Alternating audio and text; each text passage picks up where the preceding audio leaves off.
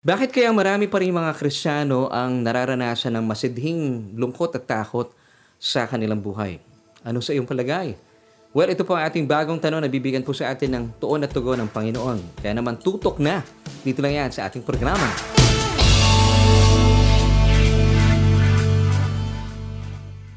Hello, kumusta po kayo? Isang mapagpala at mabiyayang araw po aking pagbati at uh, minsan pa maraming maraming salamat po for joining me once again dito po yan sa ating programang Solution with Laverne Dukot kung saan ay hatid natin ay tugon sa ating bawat tanong. At bagong araw na naman po ating pagsasaluhan kaya naman meron tayong bagong pag-uusapan at uh, syempre pa bago po tayo magtuloy-tuloy sa ating pag-aaral at uh, pagtalakay sa ating pong uh, bagong topic For tonight ay gusto ko munang batiin lahat po na ating mga kababayan saan man po kayong panig ng daigdig.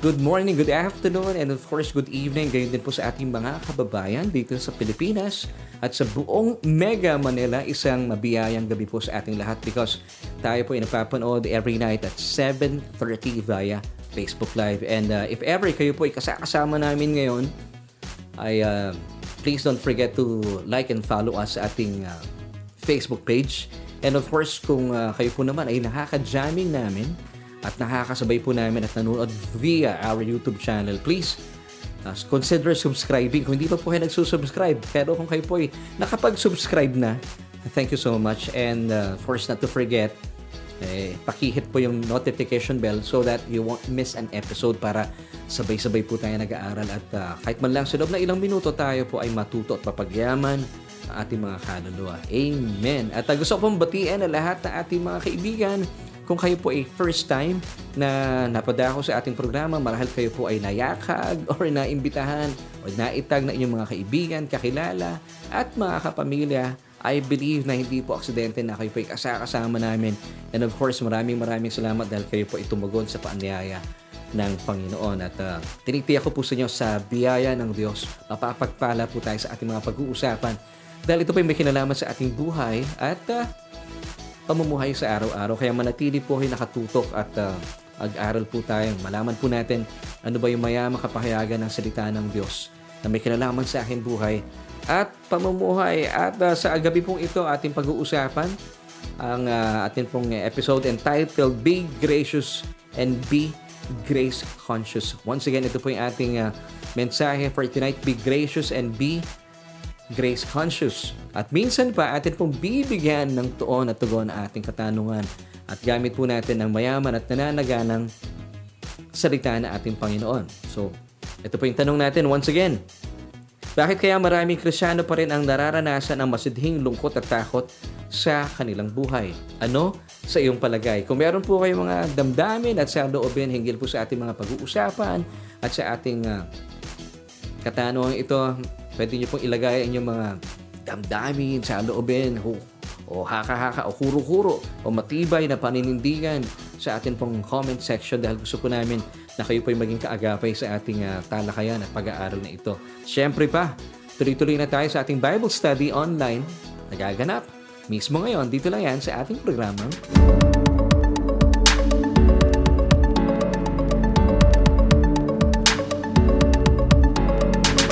Alam niyo, pangkaraniwan na po natin napapakinggan sa maraming katuruan sa kasalukuyan, ang, uh, ang tao po ay kinakailangan makipaglaban, makipagsapalaran, at uh, kinakailangan po niyang puksain ang kasalanan gamit ang kanyang pagtalima sa kautusan.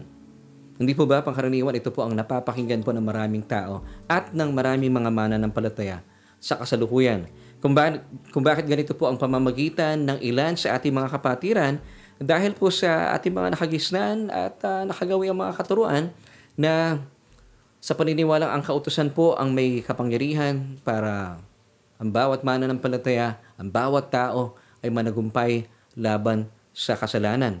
Na ayon po sa nakasanayan natin bilang mga mananampalataya, ito po ay napakinggan ko rin at itinuro din po sa ating uh, sa ating uh, mga mananampalataya na kapag tayo daw po ay tumalima sa paanyaya ng Diyos, of course, sabi ng Ephesians chapter 2 verse 8, For we have been saved by grace through faith. Now, since tayo po iniligtas na ng biyaya ng Diyos, ito mismong biyaya ng Diyos na nagbibigay sa atin ng kapangyarihan para tupdin at uh, isa katuparan ang sampung kautusan.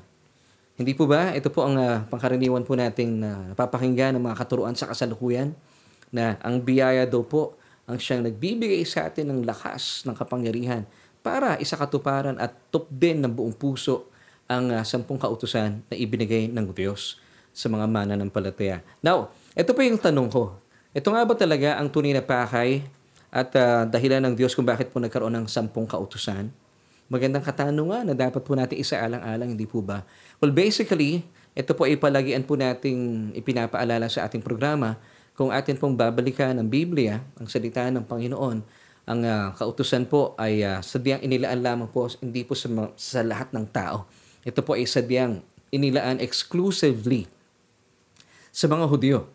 At hindi po kasama dito mga hentil. Sino yung mga hentil? Of course, ako bilang isang Pilipino, kayo, marahil kayo ay isang uh, Chinese or Korean or Japanese, basta hindi po kayo Hudyo, hentil. Hindi po tayo talaga kabilang sa kasunduang ito kung saan ang um, inilaan po ng Diyos para sa mga Hudyo ang kautusan. Bilang patunay, nais ko po ibigay sa inyo ang sinasabi ng Biblia in Ephesians chapter 2 verse 12 na sadyang hindi po inilaan para sa mga hentil ang uh, lumang kasunduan ng kautusan. Basahin po natin. That at that time you were without Christ, being aliens from the commonwealth of Israel and strangers from the covenants of promise, having no hope and without God in the world. Now, ito pong uh, kautusan at uh, of course, ka- kautusan sa ilalim po ng lumang kasunduan sa pagitan po ng Diyos at na, ni Moses, of course, kabilang po dito ang uh, mga Hudyo, kinakailangan po nilang uh, isa katuparan, tupdin ng kautusan, 100%. 100% po hinihingi ng kautusan. Kapag ito po ay naisa katuparan nino man, siya po ay pagpapalain according to Deuteronomy 11 verse 27. Basahin po natin.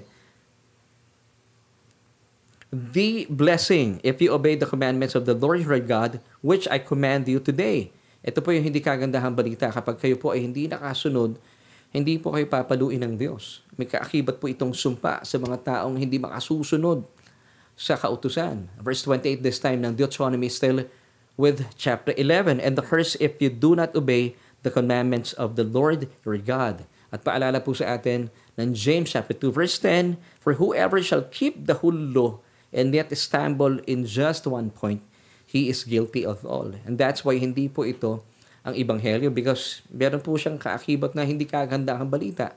Now, ano po hindi kagandahang balita? Uh, bilang uh, pagbabalik po sa ating mga pinag-usapan. Kung kayo po ay makasusunod sa kautusan, kayo po ay pagpapalain ng lubusan ng Diyos. Pero, ito po yung hindi kagandahang balita. Kapag kayo po ay sumablay, kahit man lang sa iisang kautusan, ikaw ay guilty of all. Once again, yan po sinasabi ng James chapter 2 verse 10, For whoever shall keep the whole law and yet stumble in just one point, he is guilty of all. Now, ang mga hintil po ay hindi kabilang sa kasunduang ito. Pero kung kayo po ay nagpupumilit at inilalagay po ninyo ang inyong mga sarili sa ilalim po ng kautusan, according to Romans chapter 2 verse 14, sinasaklaw at nilalagay niyo po ang inyong sarili na dapat talaga ay tupdin din po ang kautusan para maranasan po ninyo ang pagpapala kung kayo po ay makasusunod 100% pero may kasama po itong sumpa kung kayo po ay hindi makatatalima. Yun po ang hindi kagandahang balita. Pero the good news is, hindi po kasama ang mga hentil sa kasunduang ito. Kaya wag po natin isinasama ating mga sarili. Pero praise God, ito po mabuting balita. According to Ephesians chapter 2 verse 13, tayo po ngayon ay kabilang na sa isang napakagandang kasunduan sa pamamagitan po ng ating Panginoong Heso Kristo, sa pamamagitan ng kanyang tugo na tumigi sa krus ng Kalbaryo at dahil po dito, na isa katuparan ang tinatawag na bagong kasunduan ng nananaga ng purong biyaya sa atin ng Diyos. Ephesians chapter 2 verse 13. But now in Christ Jesus, you who once were far off have been brought near by the blood of Christ. Amen. Tayo po ay napalapit sa Diyos dahil po sa napaka makapangyarihan dugo ng ating Panginoong Heso Kristo. So tayo po ay kabilang na sinapakagandang kasunduang ito sa pagitan ng Diyos at ng kanyang bugtong na anak na si Kristo. Ito po ay isang napaka gandang kasunduan. Napakalayo po sa lumang kasunduan ng Diyos kay Moises. Ngayon, ito po ngayon ang pinag-uusapan natin, yung uh, New Covenant of Pure Grace. Ito po ngayon ang tinatawag na mabuting balita. Kasi po, sa mabuting balitang ito, wala pong masamang balita. Hindi po ito kagaya ng Old Law-Keeping Covenant na kapag kayo po'y nakasunod sa kautusan, 100% kayo po'y pagpapalain ng Diyos. Pero ito po hindi kagandahang balita. Kapag kayo po ay sumablay in just one point, isipin nyo ha, pagpalagyan nyo na po, ipinagmamalaki natin, nagawa ko yung siyam, isa lang naman ang hindi ko nagawa. Sa isa lang ako sumablay. Well, kaibigan, sabi po ng James chapter 2 verse 10, you are guilty of all. Back to zero po kayo. Yun po hindi kagandahang balita. Pero po sa ilalim po ng bagong kasunduan ng purong biyaya ng Diyos sa atin, wala po itong kasamang masamang balita. Bilang patunay, narito po ang Hebrews 8, uh, verse 6, na talaga namang mamamangha po kayo sa napakagandang kasunduan ito sa pagitan ng Diyos at ng ating Panginoong Heso Kristo kung saan kabilang na po ang lahat ng taong maglalagak ng kanyang pananampalataya kay Kristo at sa kanyang mga tinapos na gawa sa krus ng Kalbaryo. But now he has obtained a more excellent ministry inasmuch as he is also mediator of a better covenant which was established on better promises. Wow! Kaya po talaga namang nagbibigay po ng kagalakan sa inyong lingkod. At uh, ito po yung naging dahilan din para ako po yung magpastor kasi gustong gusto kong ibahagi ang napakagandang balitang ito sa lahat ng aking mga nababahaginan at kung bakit din po isinilang ang ministeryo ng Solution with Laverne Ducot. Ito po yung ating Bible study online. So ito po yung dahilan talaga, kagalakan po ng inyong lingkod, na aking buong pamilya, na aming sambahan na ibahagi po sa atin ang napakaganda at kamanghamanghang kasunduan ito sa pagitan ng Diyos at ng uh, kanyang bugtong na anak niya, si Jesus, kung saan kabilang po ang lahat. Mapahudyo ka man, mapahintil ka man. Basta ikaw ay naglagak na inyong pananampalataya kay Kristo at, at sa kanyang mga tinapos na gawa sa krus ng Kalbaryo. Now, balikan po natin yung tanong natin na iniwan kanina. Layunin nga ba ng Diyos na gawing matuwid at uh, gawing banal ang isang mananampalataya sa pamamagitan ng kautusan? Kasi gagaya po ng sinabi ko kanina, sa mga nakagisnan po nating turo, tinatawag nilang balance teaching, may konting grace, may law. Kasi dapat balanse raw po. Na muli po, tayo po ay uh, naligtas ng biyaya at tayo po sumang-ayon sa pamamagitan ng pananampalataya sa ating Panginoon Heso Kristo, tayo po'y naligtas ng biyaya at ito raw pong biyayang ito ang siya nagbibigay sa atin ng kapangyarihan at lakas para tupdin at isakatuparan ang sampung kautusan. Ito nga ba talaga ang pakay at layunin ng Diyos kung bakit po ibinigay ng Diyos ang kautusan? Well, uulitin ko po ah, hindi po ito inilaan sa mga hentil. Ito po exclusive lamang po to the Jewish people. Now, alamin po natin ang sagot. Of course, let's go back to the Word of God. Basahin po natin bilang tugon sa ating tanong, Romans chapter 3, verse 19, para po mapatunayan natin, ito ba talaga ang pakay ng Diyos para gawing matuwid, gawing banal ang isang uh, tao? Romans 3, uh, verse 19, Now we know that whatever the law says, it says to those who are under the law. Now, sino po yung mga nasa ilalim po ng kautusan? Of course, mga Hudyo. Now, kung kayo po nagpapasa ilalim sa kautusan, sakalaw po kayo ng sinasabi at paalala ng talatang ito that every mouth may be stopped and all the world may become guilty before God. Now, ano po yung paakin ng Diyos kung bakit po niya inilaan ng kautusan? Para sa mga tao nagpapasailalim sa kautusan para patahimikin ang mayayabang natin mga bibig. At syempre pa, at uh, makita po natin kung gaano po tayo makasalanan sa harapan ng Diyos. Now, ito pong pakay ng Diyos that we would come to realize kung kayo po ay nagpapa sa ilalim, kung hindi man kayo Hudyo pero pilit nyong sinasaklaw at nagpapasilalim kayo sa kautusan, that you would come to realize yung inyong pangangailangan sa isang tagapagligtas. Kasi ang kautusan po napakataas po ng standards. Pristine talaga ang standards ng kautusan. Hindi po pwede yung 95% or 99.5%. It should be 100%. Inuulit ko po, 100% na pagtalima ang hinihingi. Kasi kapag hindi po kayo nakasunod, may kasama po itong sumpa. Now, ano pong binibigay po sa atin at ipinapahatid sa ating mensahe ng Diyos? Sana mapagtanto natin na hindi po natin kayang tubdin ng kautusan gamit po ang ating lakas. At wala po talaga tayong kapangyarihan. Now, we would come to realize our need for a Savior. And that's why God gave us His Son. Ang ating Panginoon Heso Kristo bilang ating tagapagligtas para tayo po iligtas din sa sumpa ng kautusan. Kasi pangkaraniwan, ng, even po yung mga Gentiles, gaya ko at gaya mo. Eh, since uh, tayo po eh, nabusog sa mga katuruan na kinakailangan natin na kutusan para maging matuwid at banal, eh hindi natin namamalayan, nagpapasaklaw na rin po tayo sa kautusan. And every time na tayo po suma, sumasablay sa pagsunod sa kautusan, alam niyo po ba tayo po ay nag, uh, napapasailalim sa sumpa ng kautusan. Pero buti na lang tayo po ay bumitaw na sa kautusan at tayo po ay nagpasailalim sa mayaman at purong biyaya sa atin ng Diyos. At dahil dito, ay inaangkin po natin, ibinigay ng Diyos ang kanyang kaloob sa atin. Sino po siya? Ang kanyang bugtong na anak. So, na-realize po natin because uh, ito po ay talagang salungat sa maraming paniniwala ng maraming mga mananampalataya.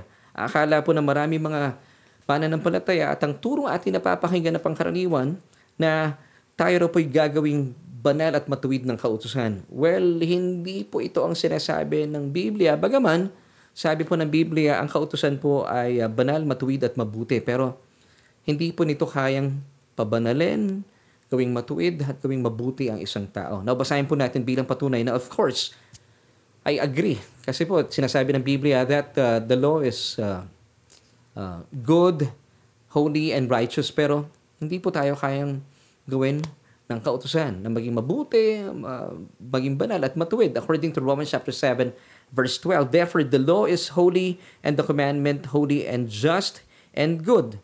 Pero once again, hindi po tayo kayang pabanalin, gawing matuwid ng kautusan according to Romans chapter 3 verse 20. This time, basahin po natin ha.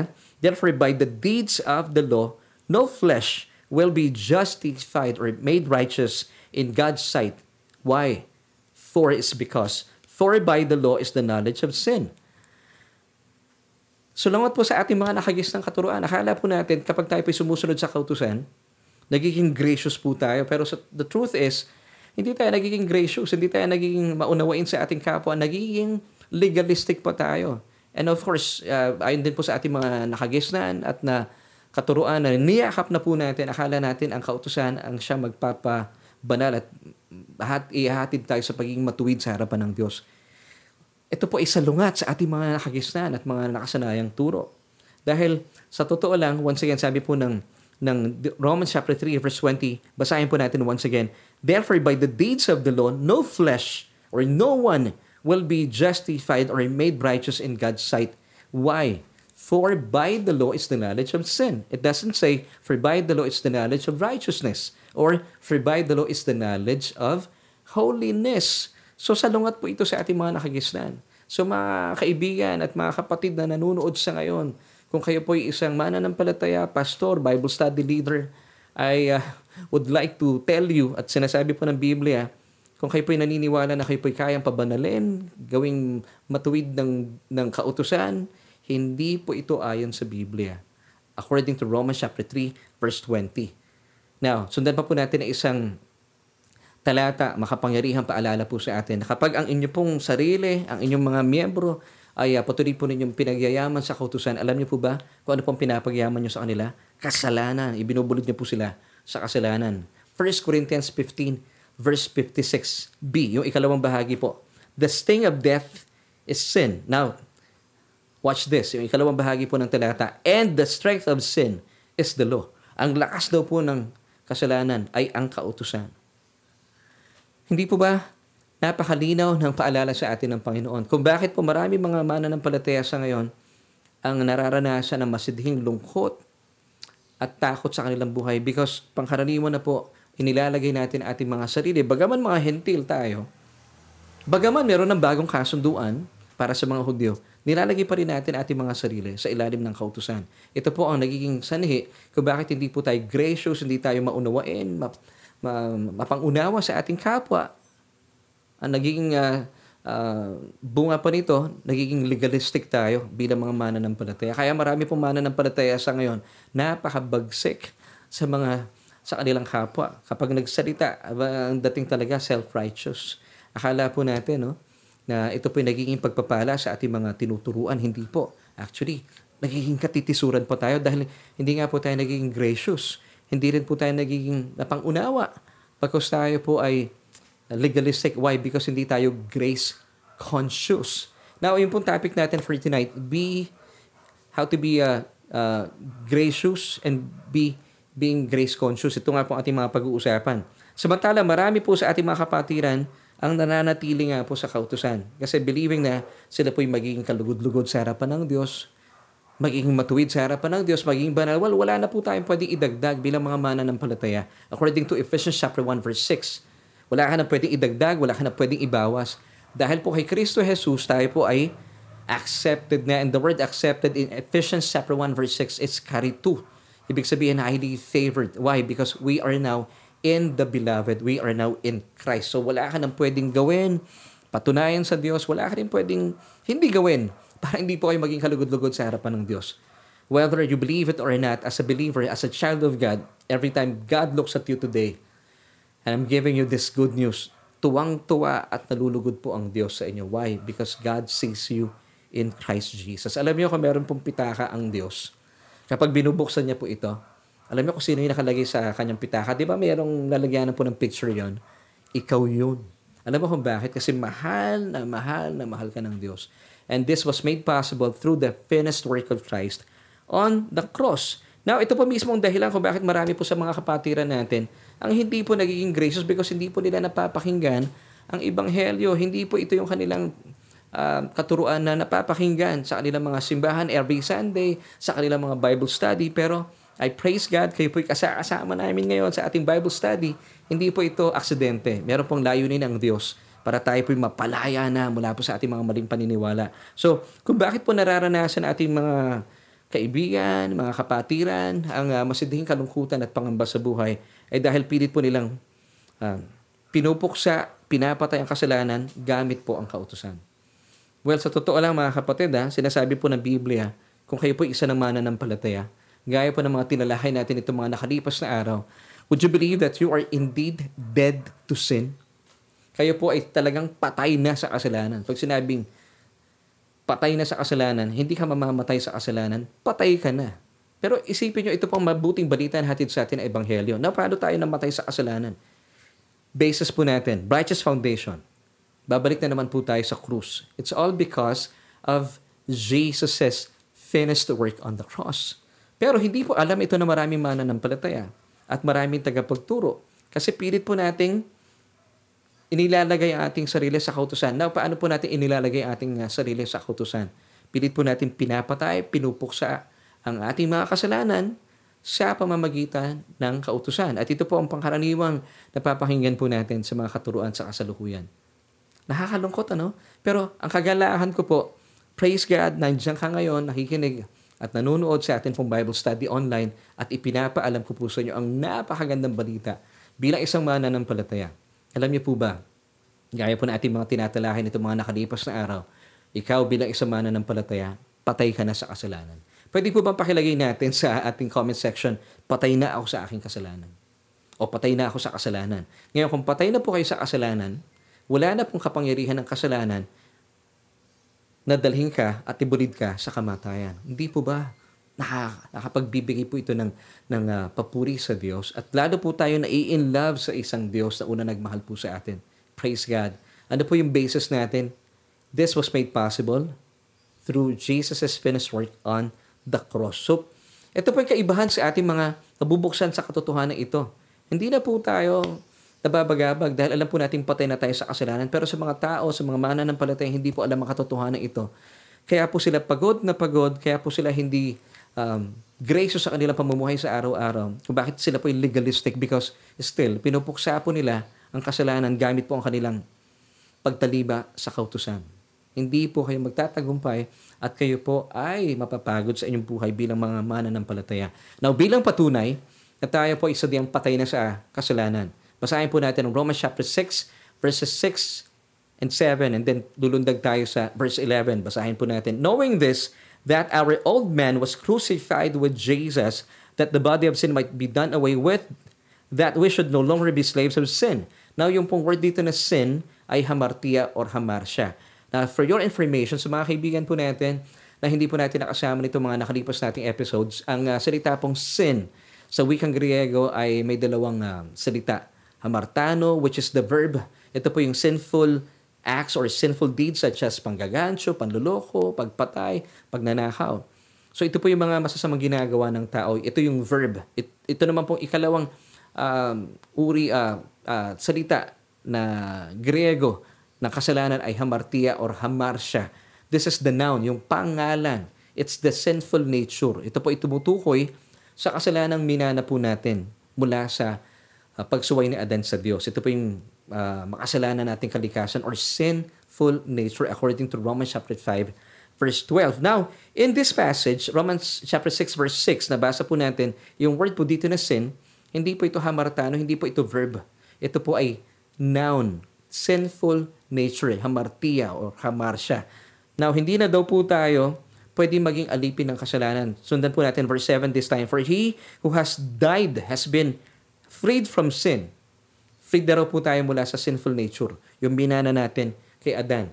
This time, lundag naman po tayo sa verse 11. Still with Romans chapter 6. Hindi ba nakaka pagbigay po ito sa atin ng uh, kaginawaan, ng kagalahan, the more po na nauunawaan natin ang mabuting balitang hatid sa atin ng Ebanghelyo ng ating Panginoon Heso Kristo.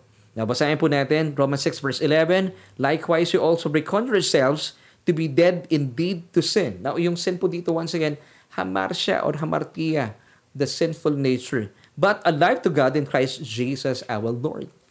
So ito yung dahilan kung bakit tayo po nagiging gracious. Because we are grace conscious. Bakit tayo grace conscious? Yung grace po kasi, it's a person. It's Jesus Himself. The more po tayong conscious about Jesus, tayo po yung nagiging gracious sa ating buhay, sa ating pamumuhay, at sa mga taong nasa paligid po natin. Why? Once again, because we are so grace conscious. We are so Jesus conscious. Because lahat po ng mga bagay na ito na ating nararanasan at na uh, nagiging buhay sa ating mga buhay ay dahil po sa mga tinapos na gawa na ating Panginoong Jesus sa krus ng Kalbaryo. Amen? Hindi ba? Nagbibigay po ito ng ngiti sa ating mga labi. At dahil po dito, muli po, wala na pong kapangyarihan ng kasalanan laban sa atin para ibulid po tayo sa kamatayan. Ayon po sa Romans chapter 6 verse 14. For sin, still yung sin dito ay noun, hamar siya. Now, ito pang good news. Since ito po ay noun, pwede mo palitan ng Satan. For Satan shall not have dominion over you. Why? Because you are not under law, but under grace. So the more po kayo ay nagpapasa ilalim sa mayaman at purong bihaya sa atin ng Diyos, wala pong kapangyarihan, even po si Satanas para maghari pa sa iyong kasalanan. Bakit? Kasi nga po patay na po tayo sa hamartia or hamarsya o yung sinful nature. Dahil ito po mismong kasalanan na ito, hamarsya, pwede nyo po ilagay sa ating comment section. It's the sinful nature. Ito po mismo yung pinuksa at inalis po ng Panginoong Jesus doon mismo sa krus ng Kalbaryo. Kung babasahin po natin ang John chapter 29, uh, yung ikalawang bahagi po ng talata. Behold, ang ganda po ng pan- panimula ng talata, Behold, you have to be aware. Behold, the Lamb of God did something great on the cross. He took away the sin of the world. If you notice, ito po ay sin singular. Now, ano po yung sin dito? Hamartia. Still, hamar siya. The sinful nature. At uh, successful naman po si Jesus because dun sa krus sinabi niya, it is finished. Hindi po niya sinabing it is almost finished, but it is finished. Kaya makakaasa po kayo that Indeed, we are dead to sin. Lagay nga po natin sa ating comment section, we are indeed dead to sin. Patay na po tayo sa ating kasalanan bilang mga mana ng palataya. Kung isa po kayo sa mga nagtuturo na dapat po rin ang, ang pamamagitan natin para mapuksa ang kasalanan ay uh, sa pamamagitan ng kautusan, alam nyo kailanman hindi hindi po kayo magtatagumpay sa buhay. At uh, kung mapapansin nyo rin po, ito po ang maghahatid po sa inyo sa masidhing lungkot at pangamba sa buhay. At kung bakit po kayo hindi ganun masaya, kasi nga legalistic po tayo eh. Nakatuon po yung isipan natin na ang pamamaraan lamang para mapuksa ang kasalanan ay ang kautusan. Kasi every time, kung kayo po isang pastor, evangelist, or Bible study leader, and even po ama ng tahanan, nagiging legalistic po tayo every time na nagkakasala ang inyong mga anak, ang inyong kawan, ang inyong uh, flock, nilalagay niyo po sila sa kautusan. Alam niyo, akala po natin napapabuti sila pero ang katotohanan sila po ay nabubulid pa sa paggawa ng kasalanan because hindi hindi po talaga kaya ng kautusan na laban oh, hindi kaya kaya ng kautusan na labanan talaga ang kasalanan. Ang tangi po lamang may kapangyarihan at sadyang higit na makapangyarihan ay ang biyaya laban sa sa kasalanan ng tao. Acts 13:39 basahin po natin. And by him, yung him po dito, Jesus. Everyone who believes is justified or made righteous from all things. Take note, from all things. Hindi po from some things. From which you could not be justified or made righteous by the law of Moses.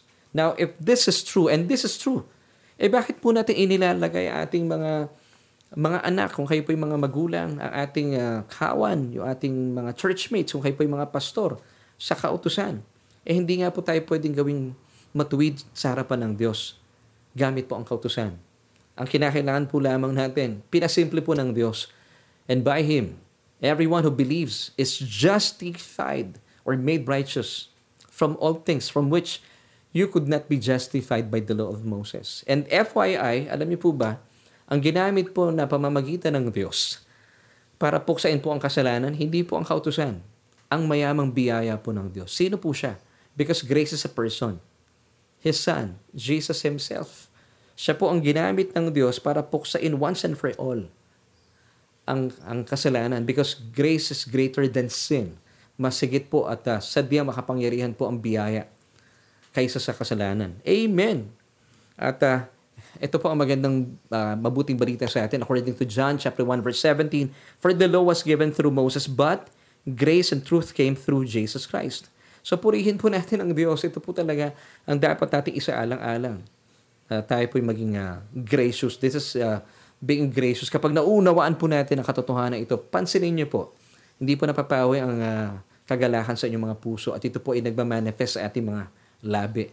At talaga namang uh, walang pagkakataon na kayo po ay hindi nagiging mabuti sa inyong mga kaibigan, mga churchmates. Dahil nga po nagpapasailalim tayo sa biyaya. Pero kapag kayo po, even po yung mga pastor na kakilala ko, na ayaw pong maniwala sa mayamang biyaya, ayaw pong maniwala na hindi na po natin kailangan ng kautusan dahil wala po talaga tayo sa ilalim ng lumang kasunduan according to Hebrews 8.13. Ito po ay obsolete na ito ay wala ng bisa, pinawalang saysay. Pero kung patuloy po nyo ipinaglalaban, gaya po ng ibang kakilala ko, nagiging legalistic po sila. Hindi po sila gracious sa kanilang flock. Hindi rin po sila gracious sa kanilang pamilya, sa kanilang asawa, sa kanilang mga minamahal na anak, mga minamahal sa buhay. Lumalayo pa sa kanila yung kanilang mga tinuturuan, yung kanilang mga binabahaginan ng salita ng Diyos because hindi po nila ibinabahagi ang ibanghelyo. Ang ibinabahagi po nila ang kautusan. Pero praise God, dahil po sa mga katotohanan na ating pinag-uusapan, hindi na kailanman uh, mananagumpay ang kasalanan laban sa atin dahil tayo po ay sadyang patay na sa kasalanan. We are dead indeed to sin. And that's why today, hindi na po alalahanin ng Diyos ang anumang pagsalansang at mga kasalanan na ating mga nagawa. Dahil ito po ay inalala na niya once and for all sa katawan ng kanyang bugtong na anak doon sa krus ng Kalbaryo. Now, bilang patutuo, at nang, nang sa gayon ay maging gracious din po tayo at maghatid po ito sa atin para lalo tayong maging uh, maunawain, mabuti sa ating kapwa at maging grace conscious po tayo. Would you believe na hindi na po aalalahanin ng Diyos sa ating mga kasalanan? Amen. And this is the main clause of the New Covenant. It's found in Hebrews chapter 8 verse 12. For I will be merciful lang. Nagsasalita po dito ang ating Diyos. Gawin natin personal yung verse. To your unrighteousness, sabi ng Diyos, and your sins, Hamartia po ito in Greek. And your lawless deeds, sabi ng Diyos, I will remember no more. Now, kapag napakalinaw po ng kapahayagang ito sa sino mang mana ng palataya, ito nga pong ibanghelyo. Now, kung bakit hindi na po alalahanin ng Diyos ang ating pagsalansa, ang ating mga kasalanan, ang basis na naman, it's all because of the finished work of Christ on the cross.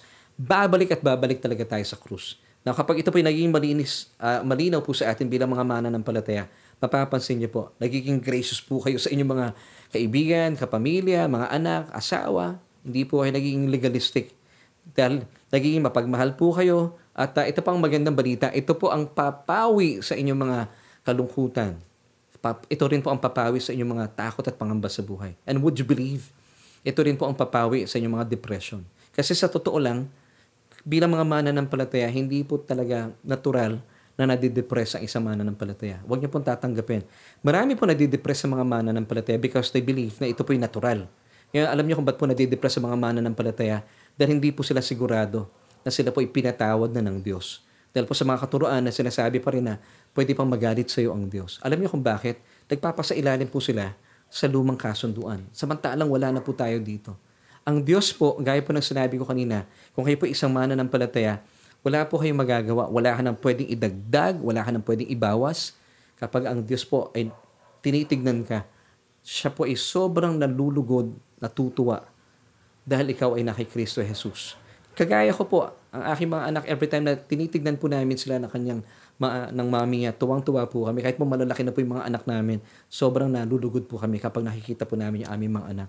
Gayon din po tayo. Ang mas ma- mainam pong matibay nating pundasyon dito kung bakit lugod na lugod sa atin ng Diyos. According to Ephesians chapter 1 verse 6, we are highly favored because we are in the beloved and the beloved is Jesus himself. Now, kapag ito po ang naiintindihan natin at na, na, nagkakaroon tayo ng tamang kaunawaan sa Ebanghelyo, ano man pong takot na bumabalot o pangamba sa inyong mga isip at puso, papawiin po nito.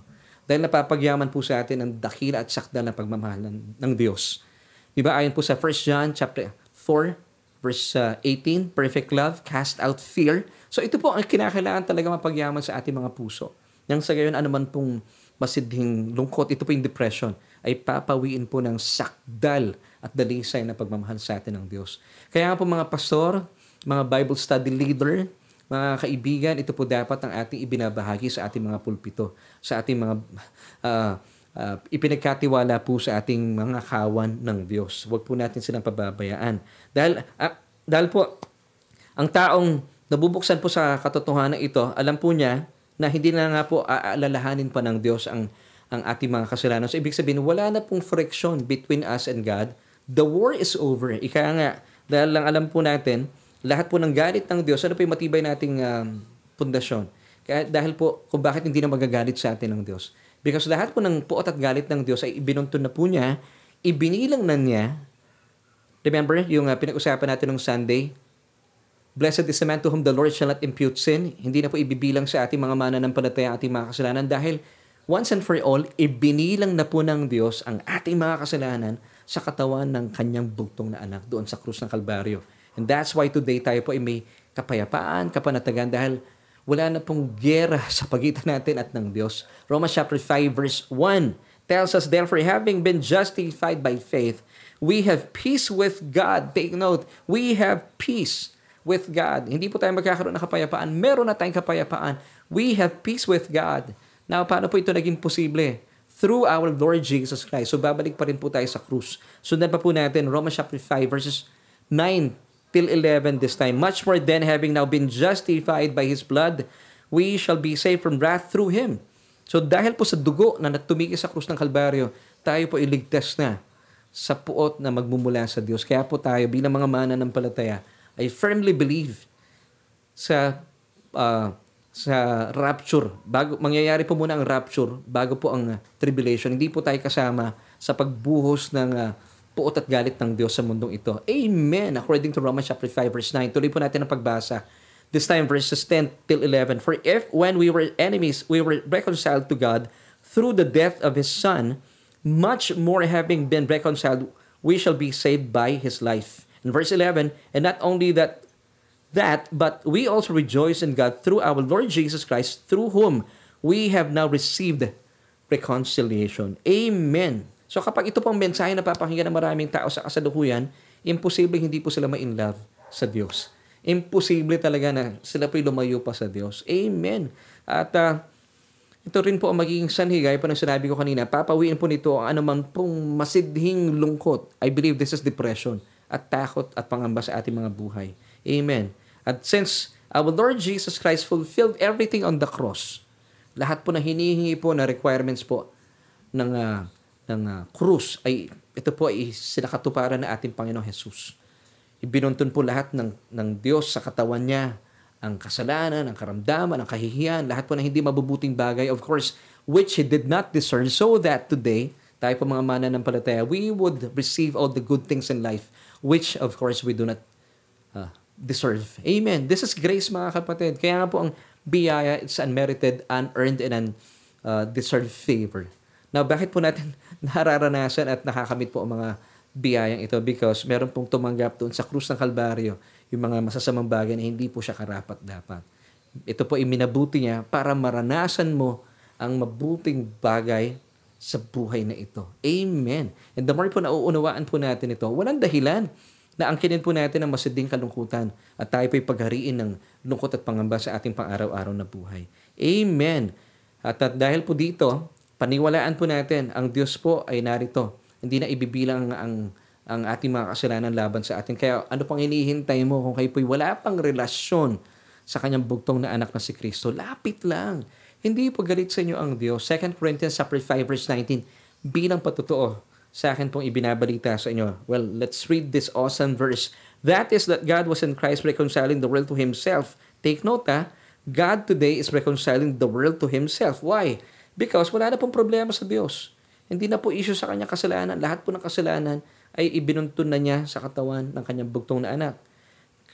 God was in Christ reconciling the world to Himself, not imputing your trespasses to, to you and has committed to us the word of reconciliation. Ito po ang sinasabi po ng, ng uh, Ebanghelyo na ating Panginoon Heso Kristo. Ibinigay po niya ang kanyang bugtong na anak. Hindi po para tayo po'y kondenahin kasi condemn na po tayo eh. But He is after the word of reconciliation. Ito po ang isipan ng Diyos. Ito po ang puso ng Diyos. Kaya kapag naunawaan po natin ang mayamang kapahayagang ito, wala na pong dahilan na anumang lungkot at takot na bumalot sa inyong isip at sa inyong mga puso. So, importante talaga na ipinapahayag po natin ang mayamang kapahayagan ng Ibanghelyo ng ating Panginoong Heso Kristo. Now, as a child of God, ano po yung ating dapat isaalang-alang? Hindi na po tayo dapat maging sin-conscious. Hindi tayo dapat maging law-conscious. Wala po kayo dito sa law. You have to be conscious about the finished work of Christ on the cross. And through that, na isa katuparan na establish po ang bagong kasunduan, the new covenant of pure grace according to Hebrews chapter 9 verses 16 until 17.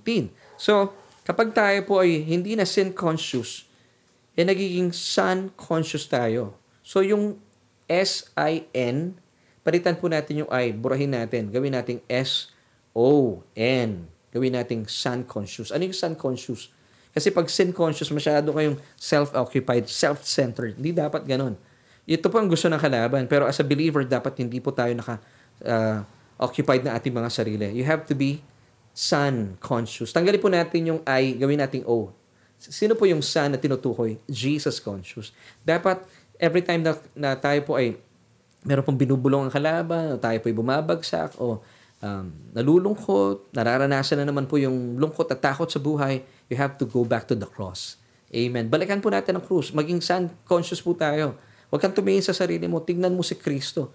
Nang sa gayon ay wala pong puwang sa inyo anumang kalungkutan at takot sa ating mga buhay. Lagi po tayo maging, uh, magiging bunga nito, magiging grace po kayo sa inyong paligid. Magiging uh, mapangunawa tayo, mabait tayo sa mga tao sa ating paligid, even po sa ating mga may bahay, sa ating pamilya, sa ating mga kaopisina. Pansinin niyo po, nagiging gracious kayo. Why? Because you are Son conscious, Jesus conscious, and grace conscious. Amen. Hindi na po kayo law conscious na pangkaraniwan po ay uh, nag, uh, po sa atin sa pagiging legalistic. Even po sa maraming pastor sa ngayon, kapag kayo po ay nasa ilalim ng kautusan, pansinin niyo, apektado rin po ang inyong mga sermon sa pulpito or even po sa online worship uh, services na apektuhan po. Now, nagiging gracious po tayo sa ating buhay, nagiging mapagpasalamat din po tayo sa Panginoon because we are no longer law conscious but grace conscious. Amen. So atin pong final solution as we end, let's go back to our question kanina at nang sa gayon, magkaroon na rin po tayo ng uh, tamang solution. Bakit nga kaya marami Krisyano pa rin ang nararanasan ng masidhing lungkot at takot sa kanilang buhay? Ano sa iyong palagay? Well, three things po na dapat nating ikosadira. Dahil hindi po nila naririnig ang Ibanghelyo. Napatungkol po sa mga tinapos na gawa ng ating Panginoong Heso Kristo. At kaya nga po tayo naririto, nag-aaral, at kayo po'y aming kaagapay, ay naisan po nating ibahagi ang mensaheng ito sa mga taong hindi po nakakarinig ng Ebanghelyo. Kung kayo po may mga kamag-anak na binabalot po ang kanilang puso ng masiding takot at lungkot, well, thank you po dahil kayo po ay aming kaagapay at kasapakat po sa ating programa at kayo po ay aming uh, kasama. Ibahagi po natin yung programang ito. I-share po natin. Napakasimple lang. Kung kayo po ay nahihiyang magbahagi ng salita ng Diyos, iparinig po natin ang Ebanghelyo. Nang sa gayon, mapawi na po yung masiding lungkot at takot. And I believe this is depression napaka napaka lawak na pong naaabot ng uh, kalungkutan sa maraming tao sa akin. Of course, meron na silang sarili-sariling problema. Sumabi pa itong pandemyang ito. Ikalawang punto, bakit po kaya nararanasan po ng mga tao sa ngayon and even po mga Kristiyano ang masidhing lungkot at takot sa buhay. Number two, dahil patuloy pa rin po sila nakikipaglaban sa kasalanan. sa pamamagitan ng kautusan. Well, sa pamamagitan po natin mga talakayan sa ating programa, nabubuksan po yung kanilang kaisipan kapag ito po ay ating i-share po sa kanila. So please, maging kabahagi po kayo sa ating programa ng sa gayon. Papalaya na po sila sa anumang masidhing lungkot at takot na nararanasan po nila. At sila rin po ay uh, magkaroon po ng kaalaman na sadyang mahal na mahal sila ng Diyos. Ikatlong uh, dahilan kung bakit po maraming ta- Kristiyano sa ngayon, kasama po yung mga, ma- mga Kristiyano, kung bakit uh, sila po ay nababalot ng masidhing lungkot at takot. Number three, hindi nila alam na patay na sila sa kasalanan. Kaya patuloy pa rin po sila nakikipagsapalaran sa kasalanan gamit pa rin ang kautusan. So ipaalam po natin sa pamagitan po ng ating programa na bilang mga mana ng palataya, please tell them through this program, through this Bible study online, patay na sila sa kasalanan. Yung mga binasa po nating talata kanina, Romans chapter 6, verses 6 to 7, and Romans chapter 6, verse 11, you are dead indeed to sin. Hindi po nila alam yon. Ang akala po ng maraming mananampalataya sa ngayon kung bakit po sila nababalot ng masidhing lungkot at takot at kung bakit pagod na pagod po ang kanilang kaluluwa. At ito po yung naipapahayag sa kanilang katawan because hindi nila alam, patay na sila sa kasalanan. Isipin mo ha, patay ka na, pero pinapatay mo pa yung kasalanan. Patay ka na nga sa kasalanan eh. It doesn't make sense. So para po magkaroon po ng sense sa kanilang buhay at makalaya na po sila sa anumang lungkot at takot, please maging kaagapay po kayo sa ating programa. Ibahagi po natin ito ng sagay mapalaya po sila. And of course, sa ating pong solution, kaya nga po, sin is no longer an issue with God para po sa ating mga anak ng Diyos kasi tinapos pong lahat ng ating Panginoong Jesus sa krus ang layunin ng Diyos. Hindi po ba siya po isinilang ang ating Panginoon para lamang magdusa ang kinin po ang uh, ating mga kasalanan para ito po kanyang pagbayaran once and for all sa pamamagitan ng kanyang kamatayan doon sa krus ng Kalbaryo. At dahil dyan, sabi po ng Panginoon, once again, gaya po na sinabi ko kanina, sabi niya sa krus, it is finished, naganap na. Hindi po it is almost finished, naganap na sabi niya, it is finished. At kaya naman po sa ngayon, wala na pong dahilan para makipaglaban po tayo sa kasalanan because according to John chapter 1 verse 29, Behold, the Lamb of God, finally, He took away the sin of the world and He was successful. Yung pong sin dito na binabanggit ng John chapter 1 verse 29 ay hamartia kung saan patay na po tayo sa kasalanan ito. Kaya naman ang ating Panginoong Jesus sa kasalukuyan ay nakaupo na po sa kanan ng Diyos dahil His sacrifice for our sin is already an accomplished work. Amen. Kaya po, hindi po ang sabi niya, it is finished. And the more po na nauunawaan natin ang katotohanan ito, ang mga kamanghamanghang ginawa po ng, ng ating Panginoong Jesus doon sa krus, nagiging gracious po tayo sa ating buhay. Napapansin niyo po, nagiging mapagpasalamat po tayo at nagiging uh, grace conscious din po tayo. It's all because of uh, what Christ has done on the cross. Amen. Sa pagkakataon po ito, kung kayo po ay uh, uh, tutuwa at nagagalak sa ating mga pinag-usapan at nabuksan ang inyong kaisipan sa maya makapahayagan ng Diyos at gusto mong maranasan ang pag-ibig ang pagdaligtas ng Panginoon sa iyong buhay. Ikaw na marahil ay uh, wala pang relasyon sa Panginoong Jesus. Nais ko po kayong imbitahan kung kayo po ay patuloy na nararanasan niyo po yung masiding lungkot at takot at pangamba sa buhay. Ito po ay patuloy ninyo mararanasan kung kayo po ay wala pang relasyon sa bugtong na anak ng Diyos. Well, sa pagkakataong ito, alam ko po hindi po aksidente na tayo po eh. Nagkasama-sama sa ating uh, programa dito po sa ating Bible study online dahil may layunin po ang, ang Diyos. Naisin po niya na maranasan niyo po ang isang buhay na ganap at kasaya-saya kung saan ito po ang layunin ng kanyang bugtong na anak kung bakit po siya naparito sa mundo. Ngayon, ang kinakailangan lamang po natin gawin para siya po ay lubos sa makakilo sa inyong mga buhay ay tanggapin po natin siya sa ating uh, buhay bilang ating Panginoon at sariling tagapagligtas. Sabi pa Romans 10 verse 9, that if we confess with our mouth the Lord Jesus Christ and believe in our hearts that He was raised from the dead, you shall be saved. So, ang atin pong gagawin, and I believe we have this urge of committing yourself to the Lord. And finally, sabi mo, gusto ko na talaga makalaya at gusto ko na maranasan isang buhay na ganap at kasaya-saya. Well, kaibigan, wag na po nating patagalin pa ang panahon. Tanggapin na, na natin ang Panginoon ngayon at kayo po ay sumabay sa aking panalangin. Sa akin pong bibigkasin ng panalangin na nagmumula sa inyong mga puso. At uh, alam niyo, mararanasan niyo po talaga ang isang buhay na ganap at kasaya-saya. Tayo po manalangin. Sabihin niyo po ang mga salitang ito ng malakas, nagmumula po sa inyong mga puso. O Diyos, kinikilala ko po ang aking sarili na sadyang walang kakayahan, hiwalay sa iyong bugtong na anak na si Jesus. Kinikilala ko po na ako isang makasalanan, kaya naman tinatanggap ko ang katotohanan na tanging si Jesus lamang ang makapagliligtas sa akin. Kaya naman simula po sa araw pong ito, ako po'y nananampalataya sa kanyang mga tinapos na gawa sa krus ng Kalbaryo. Lahat ng aking mga kasalanan ay sadyang pinawi na niyang lubusan. Salamat po. At inaangkin ko rin po ang iyong kaloob na buhay na walang hanggan. At maraming maraming salamat din po na aking pangalan ay nakasulat na sa aklat ng buhay. Amen. Kung kayo po isa sa mga sumabay sa panalangin ito, manampalataya po kayo. Kayo po ay ligtas na ligtas na. At sa pagkakataon ito, nais ko pong imbitahan din ang ating mga kaibigan. Marahil kayo po ay nararanasan nyo naman, bagaman kayo po ay isa ng mananampalataya, pero parang hindi mo nararanasan ang kagalahan sa iyong buhay, eh, even sa iyong pag-ugnayan, sa iyong pamilya, sa iyong asawa, sa iyong mga anak. Well, marahil hindi po ninyo nararanasan ang ang uh, biyaya sa iyo ng Diyos dahil kayo po ay nagpapasailalim pa rin sa kautusan. Nagkaroon kayo ng maling kaisipan, na kayo ay niligtas ng Diyos at dahil sa kaligtasan ito, binigyan ka ng kapangyarihan ng kanyang biyaya para tupdin ang kautusan. Hindi po ito ang ebanghelyo.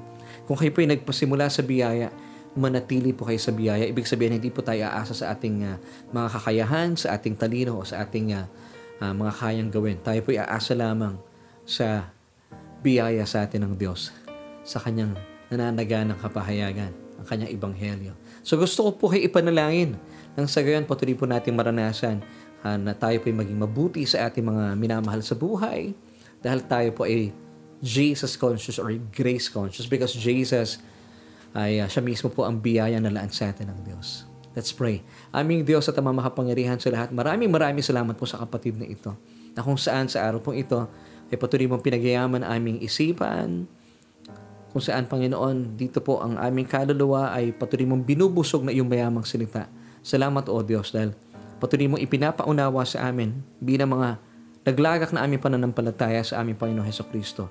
Kami nga po ay mananatili sa biyaya. Nagsimula kami sa biyaya, mananatili kami sa biyaya. Hindi kami magbabalik sa kutusan. Kaya naman nararanasan po namin ang isang buhay na ganap at kasiyasaya. At dahil dito, Panginoon, kami po ay nagiging pagpapala sa aming mga kaibigan, kakilala at mga kapamilya. Maging sanhi po ang aming mga pinag-usapan sa araw po ito na patuloy po namin maranasan na kahit hindi pa man kami nagsasalita, ang amin pong bawat pagkilos at paggalaw ay nagiging ng uh, buhay na pagpapala at patutuo sa aming mga uh, uh, tao na sa paligid namin. At Panginoon, maging sanhi din po ito ng aming kapahayagan, ng iyong kabutihan, ng iyong nananaga ng biyaya sa aming buhay. Salamat sa iyo, O Diyos. Dahil dito, Panginoon, the, the more po namin nauunawaan ng mayaman mo kapahayagan ng iyong biyaya, Lord, kami po'y napapalaya mula sa masidhing kalungkutan at masidhing takot at pangamba na dulot po ng mga kanya-kanyang problema sumabay pa ang pandemya ito. Dahil Panginoon, kami nga po sa ngayon ay uh, wala na sa ilalim ng kautusan at kami po ay nagsimula sa biyaya, mananatili kami sa biyaya. Salamat Panginoon sa napakasaganang uh, kapahayagan ito dahil po sa iyong biyaya kami nga po ay lubusang napalaya. Ito po aming pagpapasalamat at panalangin sa matamis sa pangalan ng aming Panginoong Jesus. Lahat po tayo magsabi ng Amen and Amen.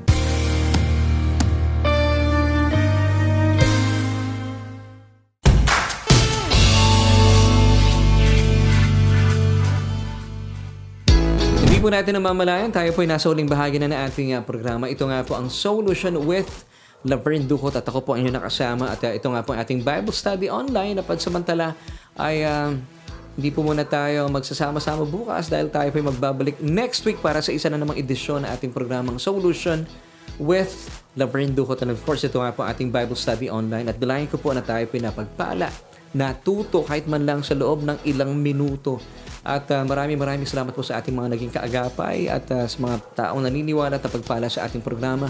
Patuloy lamang po ninyong i-share yung ating programa sa inyong mga mahal sa buhay, mga kakilala nang sa gayon ay mapagyaman po sila sa nananaga ng kapahayagan sa atin na Ebanghelyo na ating Panginoon Heso Kristo. And by the way, uh, since uh, nagpupuri po kami sa Panginoon at hindi namin maiwasan na pagpasalamat sa Diyos ng ang kabutihan niya sa aming ministeryo at sa amin po mga buhay, nais ko po kayong imbitahan bukas, Thursday, meron po tayong uh, broadcast sa radyo via 702 DZAS Agapay ng Sambayanan.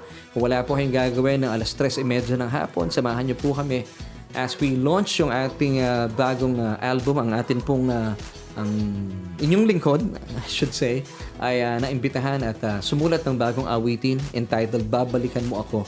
At ito po ay kabilang sa Papuri 23 album. Nakasalukuyan po ngayong linggong ito ay uh, inililaunch sa programang Papuri sa 702 DZS. Mapapanood din po ito sa YouTube channel ng uh, 702 DZS FEBC Radio TV. So abangan nyo po Papuri program. At ito po ay makakasama nyo po ako bukas bilang co-host ni uh, Miss Terry Javier Eli. So kung kayo po ay uh, napagpala sa awitin at nagnanais po magkaroon po ng uh, babalikan mo ako na song na inawit po ng Solution Worship, maaari niyo pong bisitahin ang Papuri official download site, Papuri Music Room at papurimusic.febc.ph. So bukas siya na mga kaibigan na wala muna tayong solution pero makakasama ko po kayo sa ating broadcast sa uh, Papuri program. Napapanood po yan sa 702 DZS Radio TV sa kanilang YouTube channel or pwede nyo pakinggan sa radio sa 702 DZAS Agapay ng Sambayanan. So maraming maraming salamat po sa ngalan ng aking buong pamilya.